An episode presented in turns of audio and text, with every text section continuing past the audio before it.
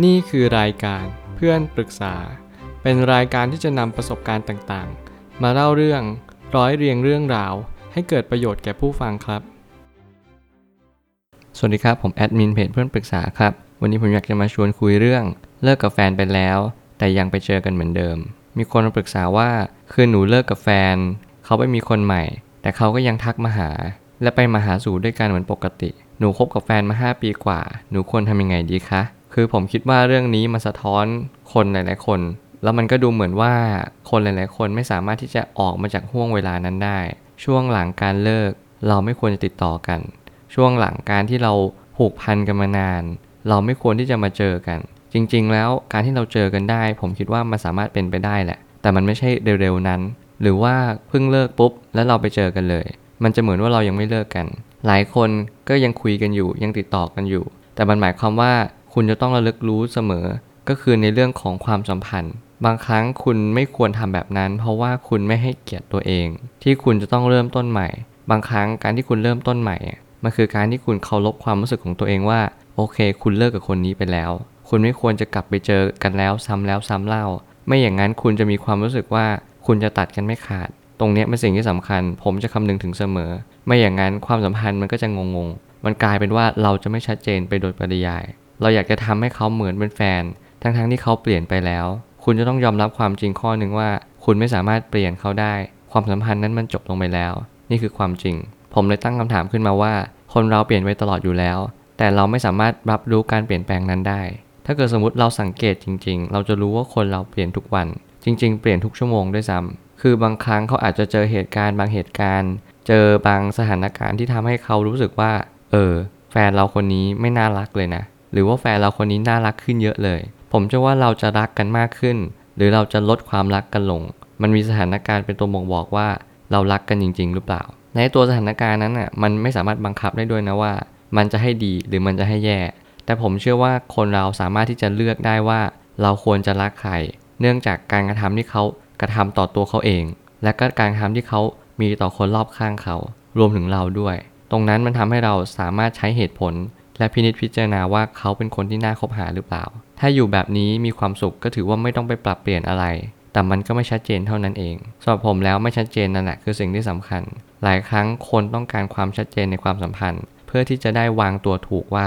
เราควรจะทำตัวยังไง เวลาเราอยู่กับเขา เราควรจะตอบคนอื่นยังไง เวลามีคนอื่นมาถามนี่เป็นสิ่งที่สำคัญมากอย่างหนึ่งที่ทุกคนสับสน ทุกคนไม่สามารถจะวางตัวถูกได้ มันก็เลยกลายเป็นความอึดอัดใจ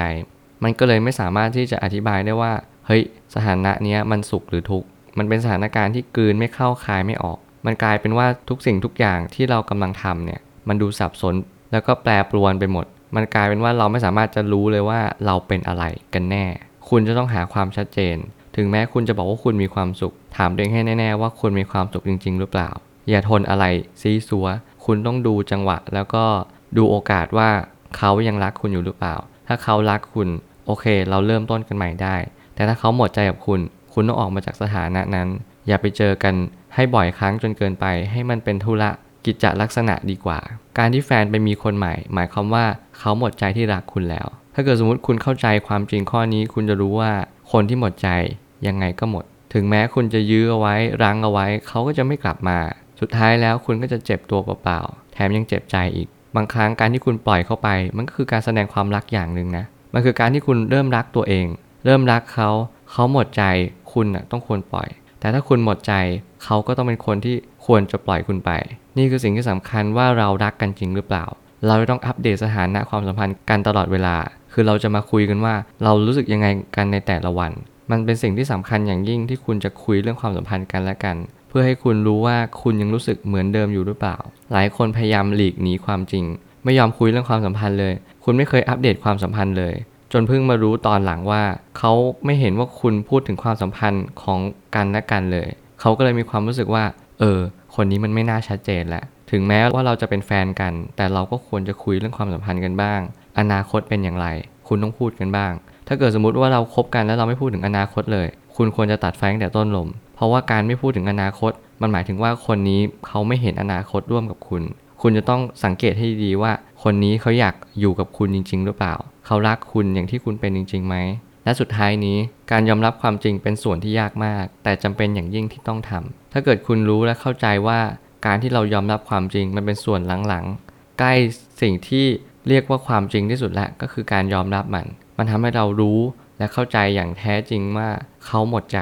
ไม่มีอะไรเลย ไม่มีปัญหาอะไรในชีวิตนอกจากนั้น คุณยอมรับความจริง คุณกล้าที่จะยอมรับและก็กล้าที่จะเริ่มต้นใหม่ ไม่เป็นไร เราถือว่าเราผลักคนที่ไม่ใช่ออกจากชีวิตเรา เราก็จะเจอคนที่ใช่มากขึ้นในชีวิตเรามากขึ้น มันเป็นโอกาสที่ดีที่คุณจะเห็นประโยชน์ของมัน เมื่อไหร่ก็ตามที่คุณมองแบบนี้ คุณก็จะมีความสุข สุดท้ายนี้เริ่มต้นกับคนใหม่ จะเป็นทางออกที่ดีที่สุด หลายครั้งที่เราคิดว่าการเริ่มต้น มันเป็นความน่าเบื่อ มันเป็นความกลัว มันเป็นความอันตรายอะไรต่างๆ แต่เชื่อไหมว่าการเริ่มต้นอะมันสำคัญ ก็ต่อเมื่อคุณเข้าใจว่าการเริ่มต้นมันคือสิ่งทุกสิ่งทุกอย่างที่เรามีทุกวันนี้ การที่เราจะมีทุกวันนี้ได้ เพราะว่าเรามีการเริ่มต้นพ่อแม่ให้กำเนิดเรามา เรามีการเริ่มต้นแล้วแล้วเราก็เริ่มต้นการใช้ชีวิต เริ่มต้นการคิดการทำการพูดอะไรก็แล้วแต่ เพื่อที่จะแสดงออกว่าเราเป็นคนแบบนี้นะ เราเป็นคนแบบนั้นนะ นี่คือสิ่งที่สำคัญอย่างยิ่งที่จะให้ ทุกคนรู้อัตลักษณ์ของตัวเองว่าคุณเป็นคนแบบไหน คุณจงเริ่มต้นแสดงตัวตนอย่างแท้จริง